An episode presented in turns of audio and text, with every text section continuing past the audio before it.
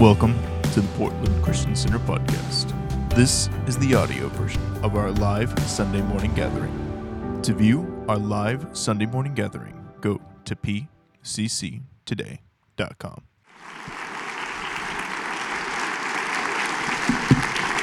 Uh, please, please be seated. You know that uh, I actually didn't know that that happened. I, I talked to your pastor uh, down in Salem a couple weeks ago, and he told me that story, and I said, like, you know, sometimes you intend to do stuff and it doesn't work out, and then you don't even know stuff happens that you made happen, and then you hear 20 years later that it actually happened, which is good. It sort of keeps you humble. So.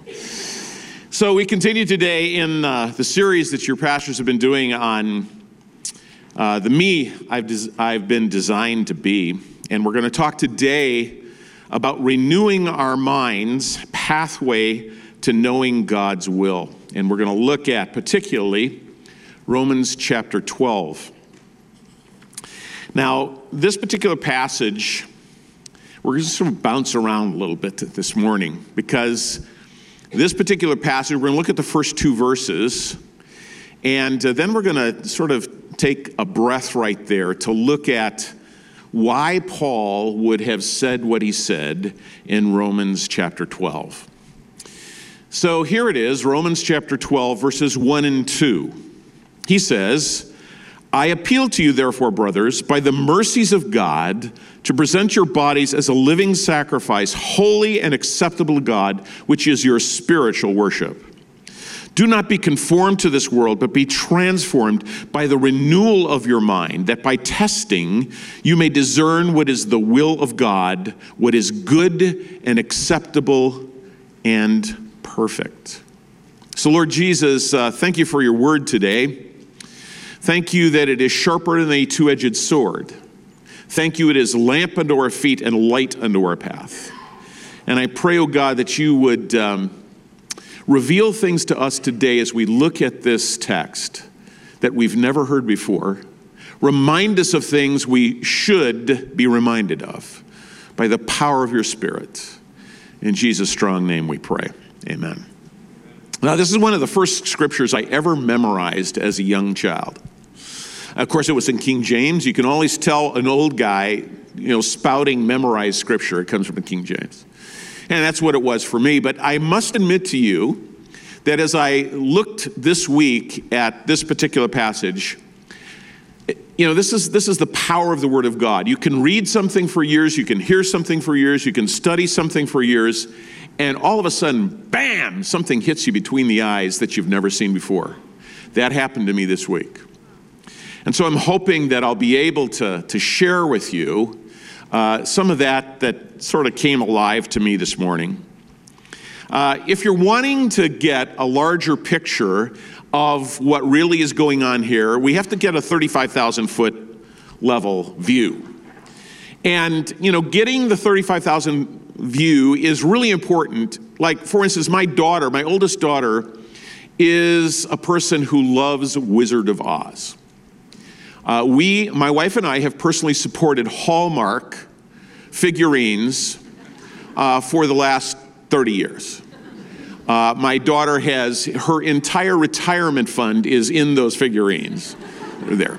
Now, of course, this is a wonderful movie, all kinds of stuff going on. You know, we talk about the scarecrow who is in search of a brain, the tin man in search of a heart, uh, the cowardly lion in, in search of courage. And we have this cute little story, you know, with Judy Garland, and it, it's just sort of neat. And we talk about Toto, and you're not in Kansas anymore. But the truth of the matter is that this story, this film, was based on a book written in 1896 by a guy named Frank Baum. And if you were a person in that day, you would understand that it wasn't a cutesy story, it was political satire. It was similar to uh, Jonathan Swift's Gulliver's Travel. That's a cute little story about a giant and the little people. No, it's a political satire, it's allegory.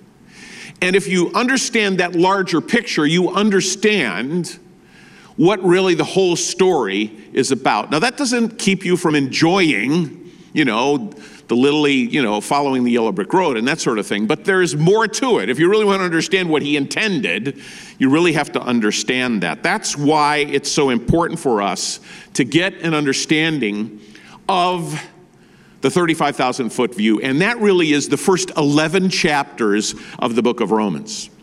The first 11 chapters of the book of Romans are a deep dive into what it means to be a follower of Jesus. And it also is giving us an understanding of what Paul is after. He is after helping us understand that this story of redemption is not just about us, that in fact we have been saved for a purpose. We have been saved to be part of a group of people who Heather said this morning, in a sense, are to demonstrate to the world what it means to be reconciled to God. So that is the larger picture here that Paul is getting after. And he's doing it to a group of people who are really diverse. We have a group of people who have been around for a while. They, they are people who believe that their identity is as the people of God. They are historical Jewish people, and they, of course, impact the early church. It's understandable that they would bring in all of that background that they had, and they would sort of, in a sense, uh, uh, bring the character of the early church. But then, of course, God is doing some extraordinary things. He is beginning to pour out his spirit and draw into people all the diverse peoples of the Mediterranean world. And these peoples come with their backgrounds, impacted by the cultures of their world. So you have the sort of established members and you have the newbies, okay?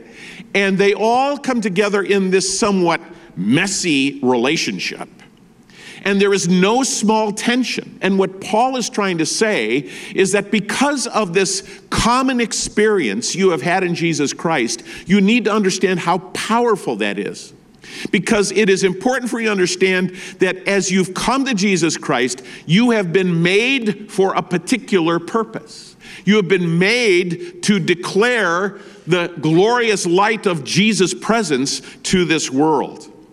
Paul, in another portion of Scripture found in Ephesians chapter 2, gives us sort of further insight into what he is really up to. He says this in Ephesians 2:18, "For through him we both, notice, we both have access in one spirit to the Father." So then you are no longer strangers and aliens, but fellow citizens with the saints and members of the household of God, built on the foundation of the apostles and prophets, Christ Jesus himself being the cornerstone in whom the whole structure, being joined together, grows into a holy temple of the Lord. In him you also are built, being built together into a dwelling place for God by the Spirit. So, you know, what is this sort of background here? Remember, Romans 1 through 11 is, in a sense, a compilation. It's a deep dive into theology, but it's really summarized in several verses. Uh, 323 says, For all have sinned and come short of the glory of God. Romans 8 1 talks about the fact that there is therefore now no condemnation to them which are in Christ Jesus. You are people who have been saved from darkness and brought into glorious light. You are people for whom there is no condemnation. And because you have had that common experience, get ready for that next step that God wants to make you. What does He make you? What, does He want to make you into? He wants to make you into this case study to the world of what it looks like to be reconciled to Jesus Christ. He has called you to be God's people. So, as we look at that particular text, as we start and come back to Romans 12, it says, I beseech you, therefore, brothers, by the mercies of God. I beseech you, therefore. Okay? Anytime you see the word therefore, it's good for you to find out what therefore is there for. Okay?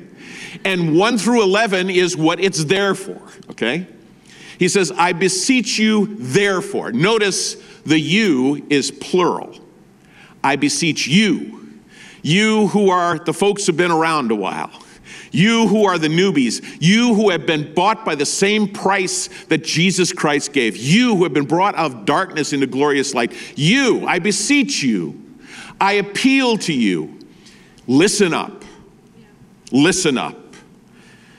I appeal to you by the mercies of God. You know, the, the thing that's really interesting is I hear sometimes people talking about, I found Jesus. No, he found you. Let's get this straight. You were, you were enjoying yourself. You know, you may have been messing your life up, but you weren't looking for Jesus. You were looking for something that might satisfy you, but the only one who could was the person who found you. That is Jesus.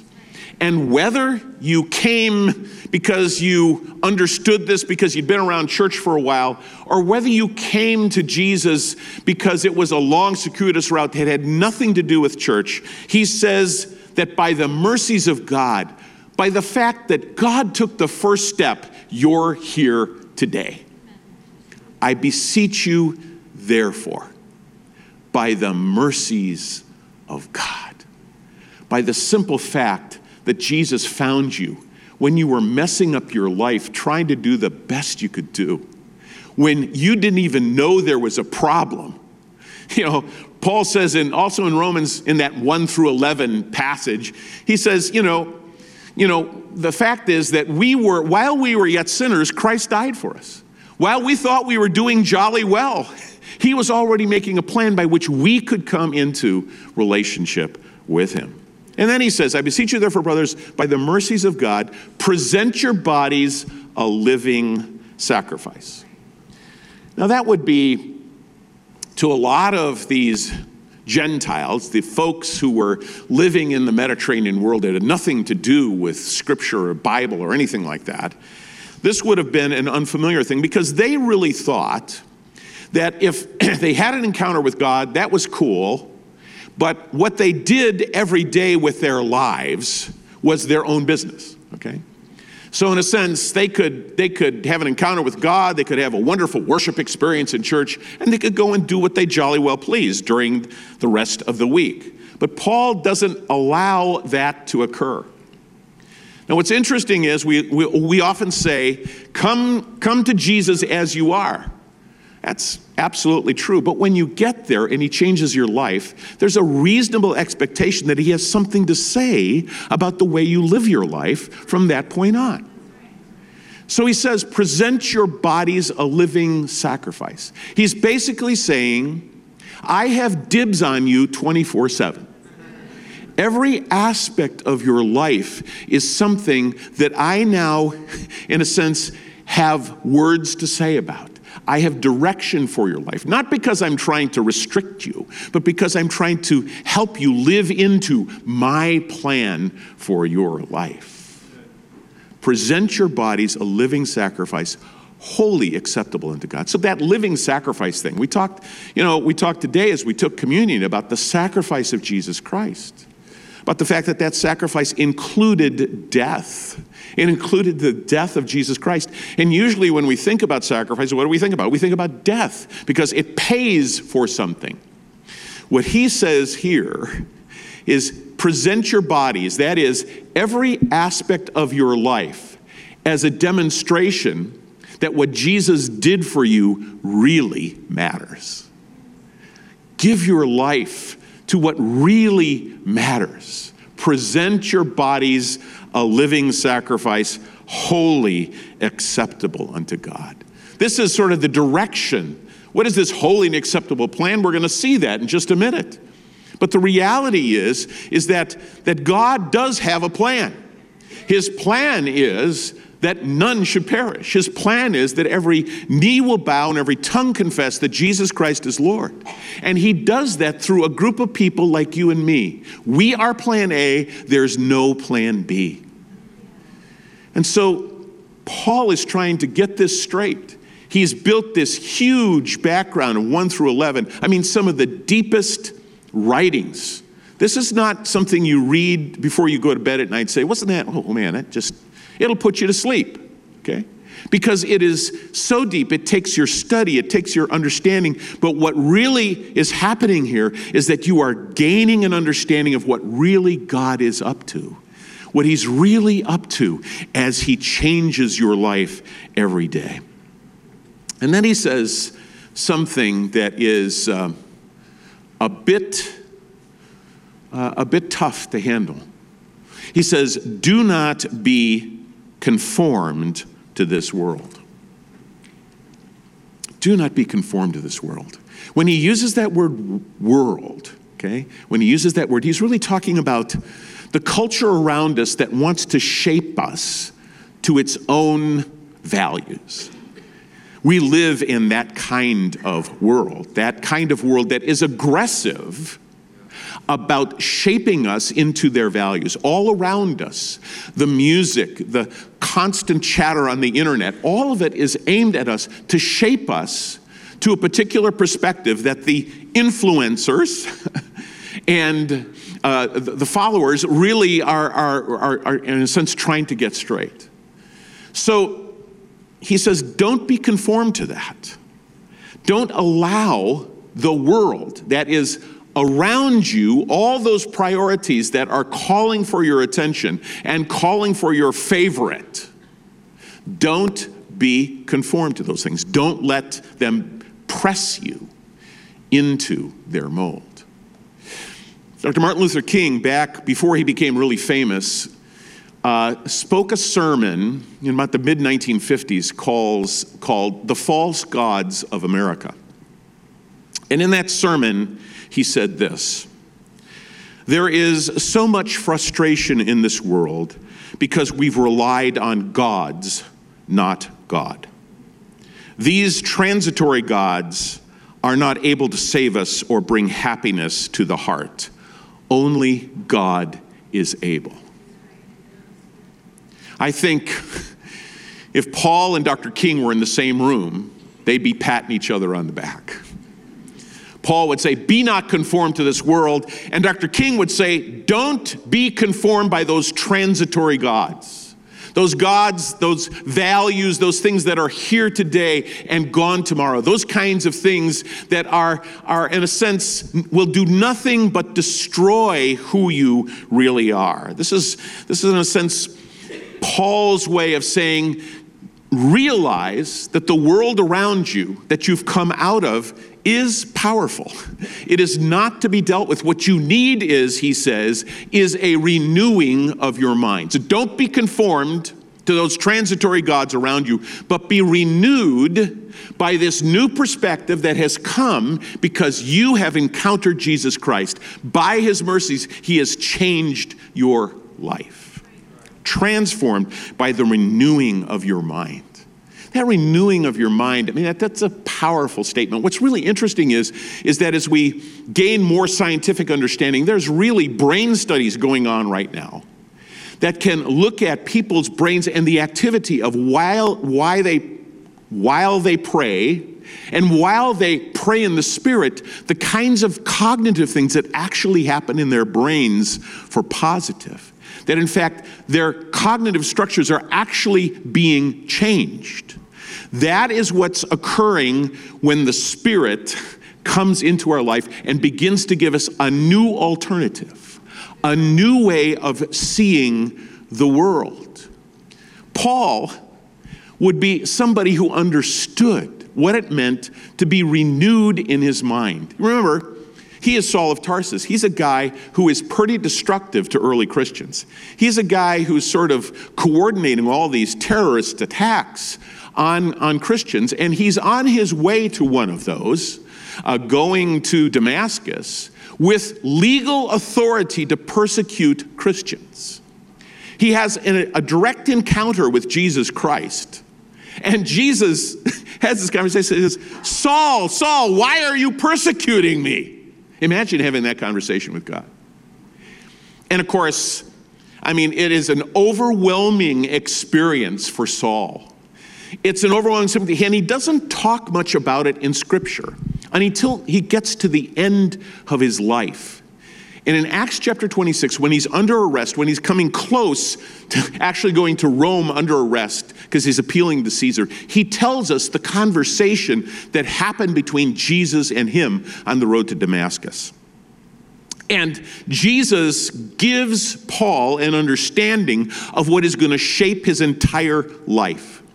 He said, Paul, I am calling you to call people out of darkness into glorious light, and from the power of Satan to the power of God. That is exactly what happened Tall of Sarsis, tall, tall of Sarsis, Saul of Tarsus. Well, we'll try that again. Saul of Tarsus, okay? Saul, Saul had this incredible encounter with Jesus Christ. It changed his life completely. It and this conversation that he has with Jesus actually shaped his entire life. Is it any wonder that he would say to folks, Don't be conformed to the priorities of the world, but be renewed by an encounter with Jesus that changes you from darkness to light, from the power of Satan to the power of God. That is the kind of renewal that you need to understand is going on in your life. Why is chapter 1 and 11 1 to 11 so important? It's so important because that is the deep dive into the foundation of what it means to be renewed in our mind. And we can count on the present tense of Jesus the Holy Spirit to come and give us insight every day into those situations that we face, the messiness of life. Can we be renewed in our minds so we see a completely new perspective? You know what it is to feel that you are boxed in, you have no alternatives but what Paul is saying here is allow that encounter you had with Jesus Christ that exchanged darkness for light and the power of Satan to the power of God. Allow that to penetrate those moments where you want to throw up your hands and say, I'm done. Our salvation is not some sort of ideology or philosophy. It's not some sort of inside track where we have sophisticated thinking and a secret handshake that sort of demonstrates, whoa, we got it right. This is an ongoing relationship with Jesus Christ that overwhelms us with this eternal sense of what He's done for us and the eternal sense of what He has called us to be. You've been saved and placed into the body of Christ to be a cadre of folks who claim to have met Jesus and have been changed forever. That's what you are. That's who you are. That's what Portland Christian Center is here to do. We prayed today that in the middle of Metro PDX, I mean, we live in a place certainly like the place that Paul is writing about. You have to realize that Paul is writing this letter to Rome from Corinth. He's writing it from sort of the Las Vegas of the ancient world.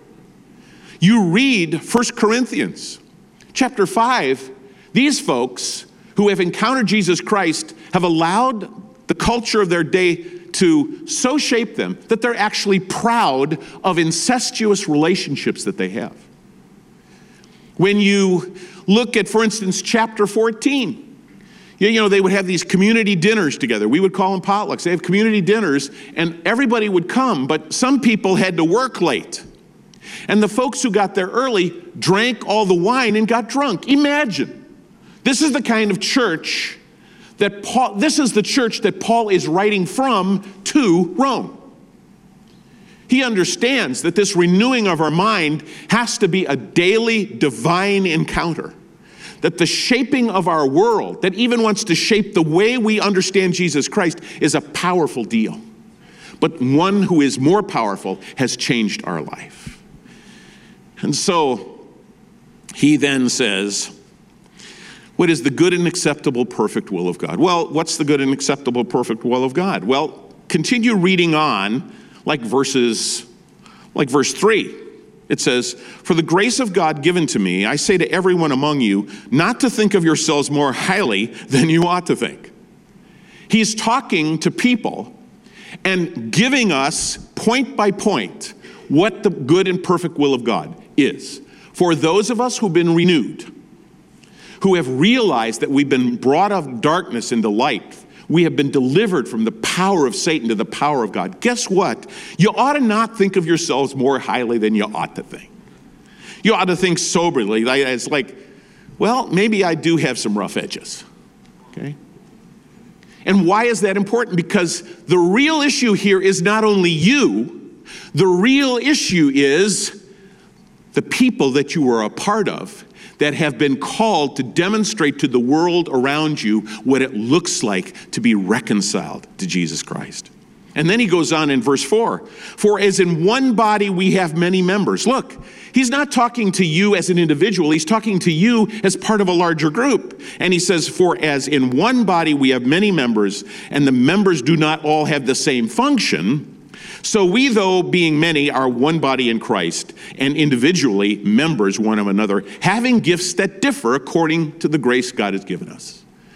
So don't think of yourself more highly than you ought to think. Realize that it's only by God's grace that you're in this place. It's only by God's grace that you have come to know who He really is. And then He says, You know what? I got a task for you. And I'm going to actually give you gifts or give you, in a sense, uh, propensities to serve well. He doesn't allow us to think of those things as, I have the gift of. What he's saying is, you've been given God's grace to shine forth as a unit to the world around you. That's what you've been given. You're part of this incredible group. So, you know, we've looked at this passage, and the thing that just sort of struck me this morning, I'd always looked at this passage sort of individually, like sort of what God does for me. He renews my mind. Well, yeah, He does, okay? But the real issue is this larger perspective. We have been called as a people to demonstrate to the world what it looks like to be reconciled to God. In fact, that is so important in the New Testament church that probably the latest writer in the New Testament, the Apostle John, says this in John 17. He said, The glory that you've given me, I've given them that they may be one even as we are one. I and them, and you and me, that they may become perfectly one, so that the world may know that you sent me and loved me even as you loved me. Jesus gives the right to the world to say that he wasn't sent by God to redeem them if his followers do not get along. If his followers do not demonstrate reconciliation in the horizontal, people will be able to say, huh, I'll find another Savior. Because they will not understand what it means to be reconciled to God. So here we have this, this incredible perspective that Paul is giving us. You know, you have been saved for a purpose. And this isn't just about something you can think up to do for God. This is something He has already thought up for you.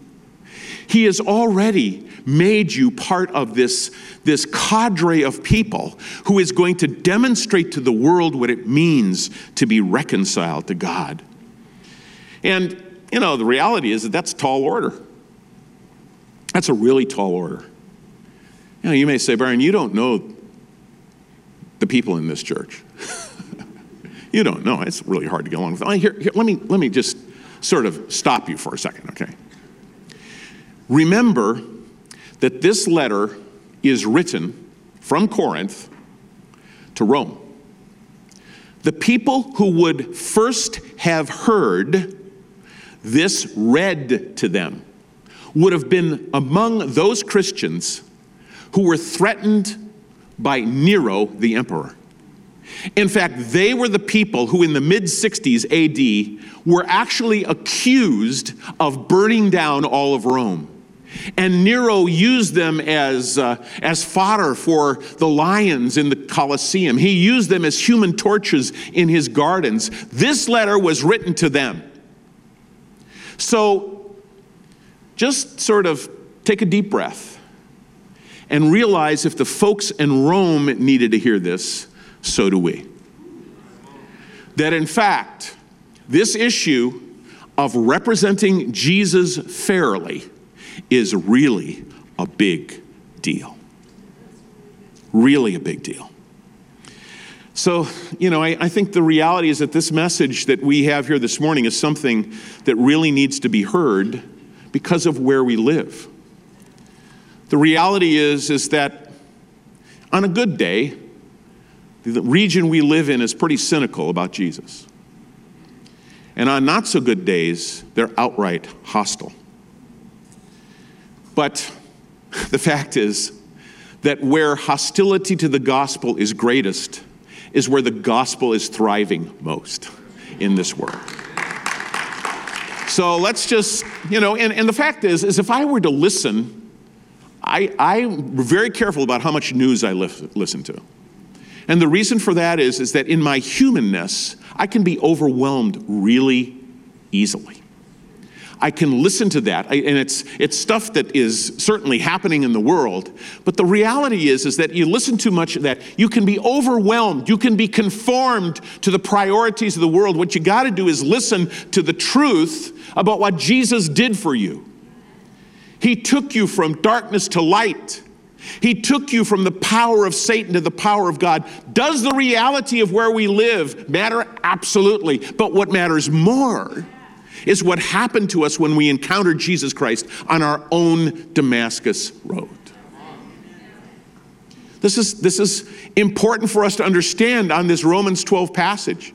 Romans 12, 1 and 2 is based on 11 chapters of understanding redemption. Redemption, therefore, so we can be God's people in a world that is hostile to it. Old missionary, his name is uh, Lesslie Newbigin. I may have used this quote when I was here uh, about a year ago, but it bears repeating. Um, Lesslie Newbigin was a missionary from England to India. He came back to India after 40 years, uh, came back to England from India after 40 years. And he realized that the England he returned to was not the England he left. And for the rest of his life, which was about 30 more years, he, he lived into his mid 90s. Um, he began helping us understand what it is to be the church in places that are hostile. And here's what Lesslie Newbigin, the old, crusty British missionary, said How is it possible that the gospel should be credible? That people should come to believe that the power which has the last word in human affairs is a man hanging on a cross? I'm suggesting that the only answer, the only hermeneutic of the gospel, is a congregation of men and women who believe it and live by it. Hermeneutic of the gospel, that is like a clear picture of, an interpreter of the gospel, are human beings who have been changed by it and live by it. That seems so simple, but it's really, really hard. It's really, really hard. But thank God for Jesus Christ, who gives us the victory in this. Now, there is a, a picture that uh, Paul has in Romans 6 and 7. It's a picture of his struggle with the reality of every day and the reality of what Jesus did for him.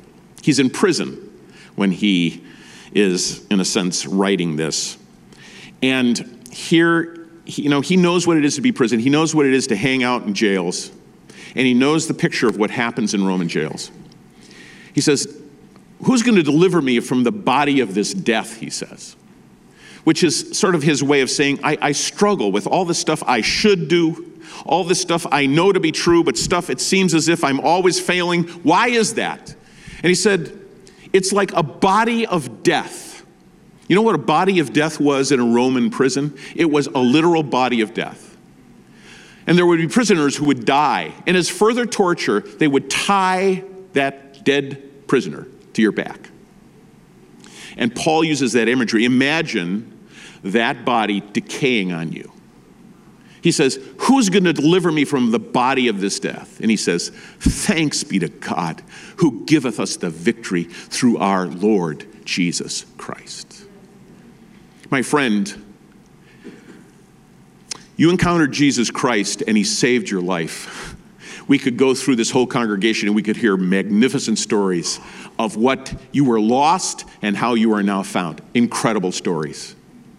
But today, it's about the incredible story that God wants to write from that point on.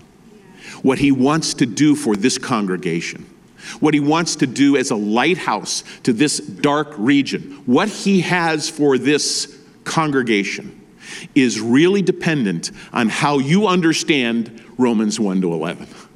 how you understand what really happened to you on that day when Jesus found you.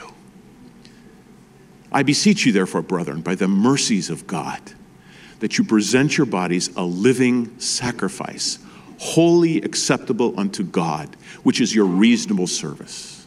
And be not conformed to this world, but be transformed by the renewing of your mind, that you may know what is that good and acceptable and perfect will of God. I ask the musicians to come. I'm going to ask also um, those of you who are prayer workers to come down now as well. And